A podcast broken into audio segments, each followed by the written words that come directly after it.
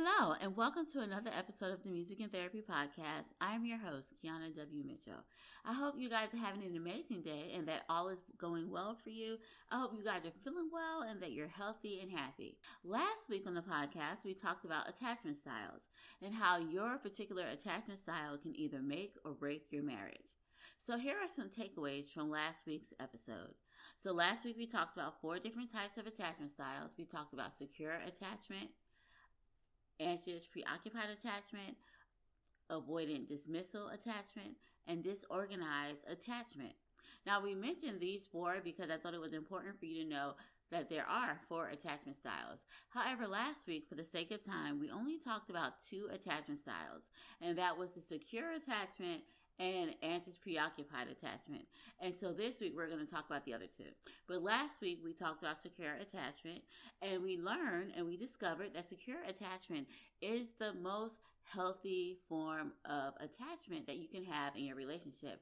So the secure attachment style is the one you should have. And we mentioned last week that it didn't mean that you were perfect. It didn't mean that your relationship didn't have problems, but it was just that you were likely to feel secure enough to take responsibility for your own mistakes and failings, and that you were willing to seek help and support when you needed it. So that was the secure attachment style.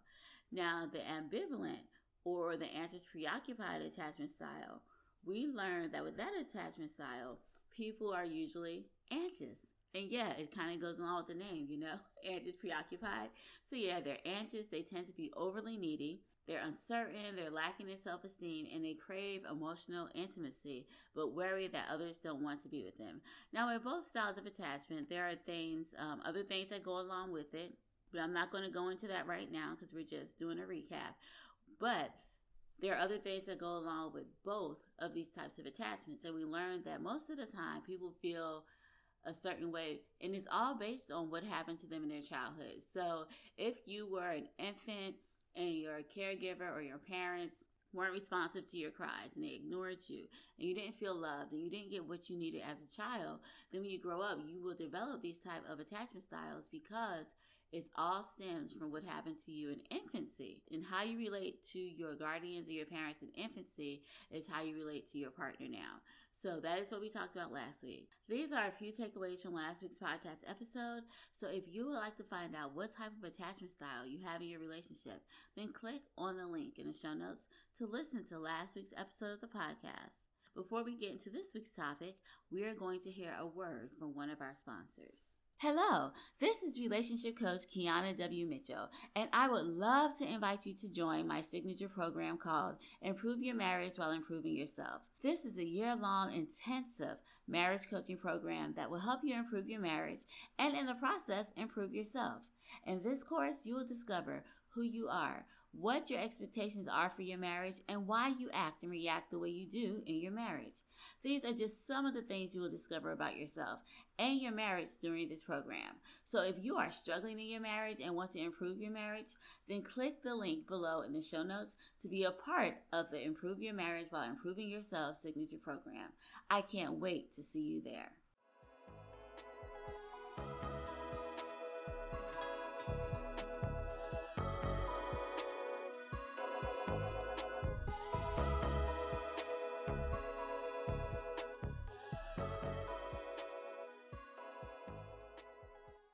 On the podcast, we're going to talk about the other two attachment styles in relationships, which are avoidant dismissive attachment and disorganized attachment. Now, both of these attachment styles are not healthy. I just want to point that out. But we are going to talk about what they are so that you'll know what these characteristics are in case you may have these attachment styles or maybe your spouse have these attachment styles and you'll be able to not only identify them but understand which attachment style is healthy which is the attachment style we talked about last week which was the secure attachment style. But we're going to talk about the avoidant dismissive attachment style right now. So with this attachment style it's different from the anxious preoccupied attachment style because instead of craving intimacy people who have the avoidant dismissive attachment style they are so wary of closeness that they tend to avoid emotional connections with others so they would rather not rely on other people or have other people rely on them So, someone with avoidant, dismissive attachment style, they may find it is difficult to tolerate emotional intimacy. They value independence and freedom to the point where you can feel uncomfortable, even stifled by intimacy and closeness in a romantic relationship. So these type of people tend to be independent people.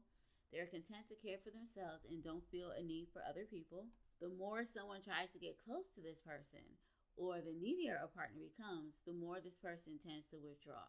So people with this type of attachment style are uncomfortable with your emotions, and partners often accuse you of being distant and closed off, rigid and intolerant, and in return, you accuse them of being too needy.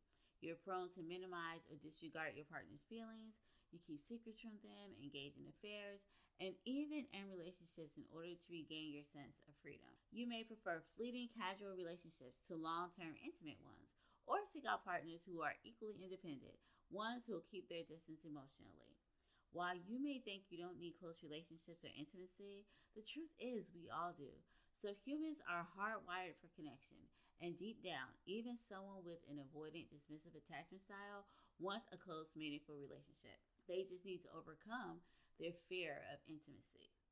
So that is what occurs when someone has uh, an avoidant, dismissive attachment style.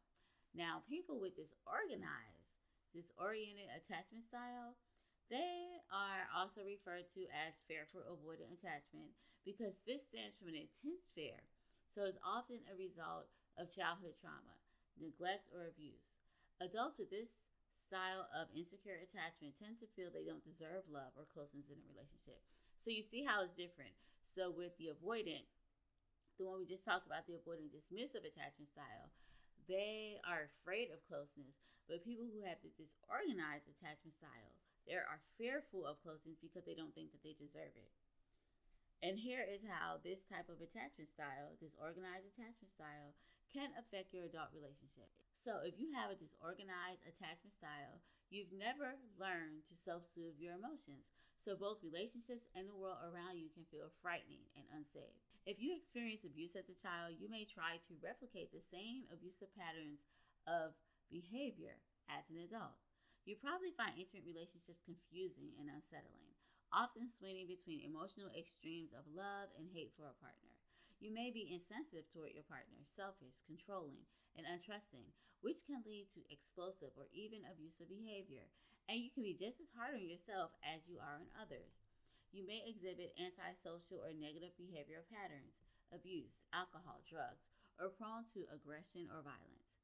Others may despair at your refusal to take responsibility for your actions. So, even though you may crave the security and safety of a meaningful, intimate relationship, you will feel unworthy of love and terrified of getting hurt again.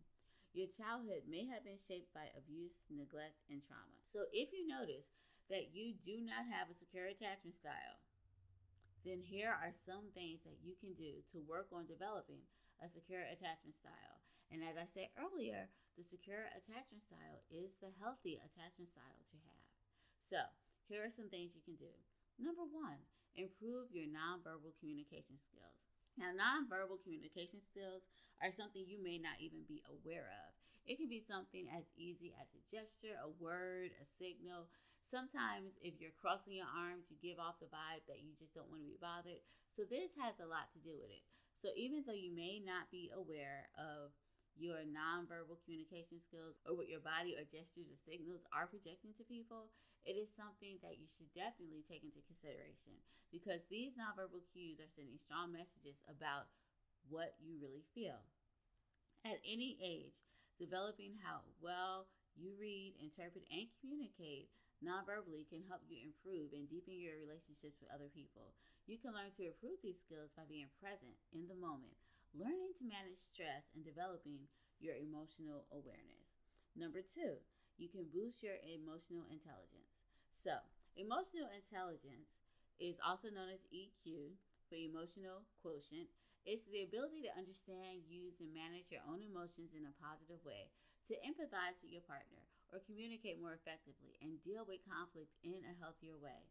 So, as well as helping to improve how well you read and use nonverbal communication, building on that emotional intelligence can help strengthen a romantic relationship.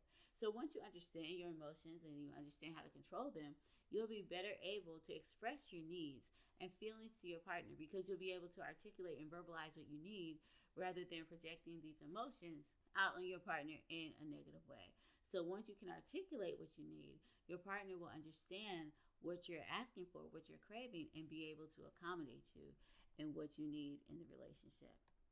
Developing relationships with people who are securely attached. This is so important because being in a relationship with another person who also may have an insecure attachment style can make for a union that's kind of out of sync at best, rocky, confusing, or even painful at the worst case scenario. So while you work through your own insecurities together as a couple, Work on it by yourself as well because this can help you. It would be also helpful if you could find a person who has a secure attachment style to help you shift away from the negative patterns of thinking and behavior. So, a strong, supportive relationship with someone who makes you feel loved can play an important role in building your sense of security. Estimates vary, but research do suggest that 50 to 60% of people have a secure attachment style. So that's a good chance. There's a very good chance that you can find someone, maybe a romantic partner if you're single, or even a friend if you are in a relationship, maybe a friend who has a secure attachment style who can help you overcome your insecurities. Another thing you can do is resolve any childhood trauma. Now, this is so important because a lot of these insecure attachment styles come as a result of childhood trauma. So, experiencing childhood trauma as an infant or young child can interrupt the attachment and bonding process. Childhood trauma can result from anything that impacts your sense of safety, such as an unsafe or unstable home or environment. And see, it doesn't always have to be abuse. Maybe if you grew up in a home where you were not sure if there was going to be enough money to eat or have bills paid or pay rent, this can also be trauma for a child. So, any situation or anything that occurred to you in childhood or in infancy that made you feel unsafe, or insecure, this can be considered childhood trauma. Separation from your parent, your caregiver, a serious illness, neglect, or abuse. So, when childhood trauma is not resolved, feelings of insecurity, fear, and helplessness can continue on into adulthood. So, please do not think that if you ignore how you feel right now, that it just will go away. Your feelings are not going to go away, they're just going to continue to get worse and worse and progress as you get older. So it's important to work on these things. Even if your trauma happened many years ago, it's not too late for you to go back and address these issues and actually work on them. There are many steps that you can take to overcome the pain, regain your emotional balance, and learn how to trust and connect in a relationship again. And I always suggest seeking out the help of a professional counselor who can help you, guide you, talk you through these things, and help you resolve what happened. Even finding a good coach can help you resolve some of this trauma. These are just some things that you can do. And I want you to remember that it's important to resolve childhood trauma because the sooner you resolve childhood trauma, then you can heal and move on. And things that happen to you in your childhood do and can affect your relationship. So that is what I wanted to talk about today. So now that you know what the four attachment styles are, I would encourage you to go back over some of these things and think about how do I react to my partner? What is my attachment style? What is my partner's attachment style? How are they relating to me? And kind of try to see where you guys are with your attachment styles. And recognize if your attachment style is not the secure attachment style, then you guys definitely have some things to work on. And I would advise you to see either a professional counselor or a coach, a relationship coach, to help you work through these issues so that you guys can develop that secure attachment style, which is the healthy attachment style to have. Now, the song we're going to listen to today is called The Same Old Thing, and it's about a woman who is stuck doing the same old thing because of unhealthy attachment styles. So here's the song, The Same Old Thing. Somebody please tell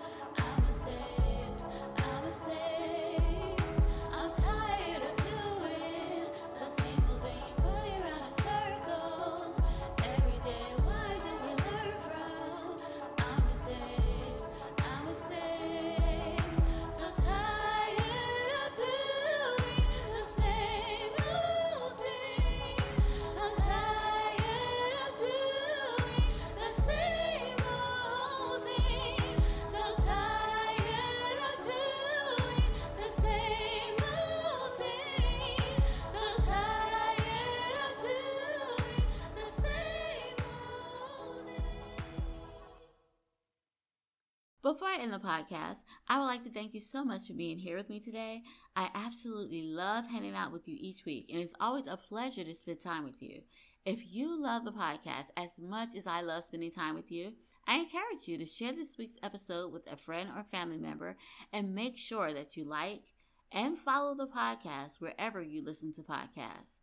I will also love it if you will leave a review for the podcast so you can let me know how much you are enjoying the show. Because I am so thankful to you guys, I am going to be giving away a free gift. I understand that being married can be difficult and stressful at times. So, if you are looking for a way to stop arguing and resolve issues in your marriage, then click the link below in the show notes to download your free PDF about how to solve problems in your marriage. If you would like to contact me, feel free to contact me on social media by clicking the links in the show notes, and I promise you that I will respond to your message. Well, I think that's all for now. So until next week, have an amazing day and a wonderful weekend. Bye bye.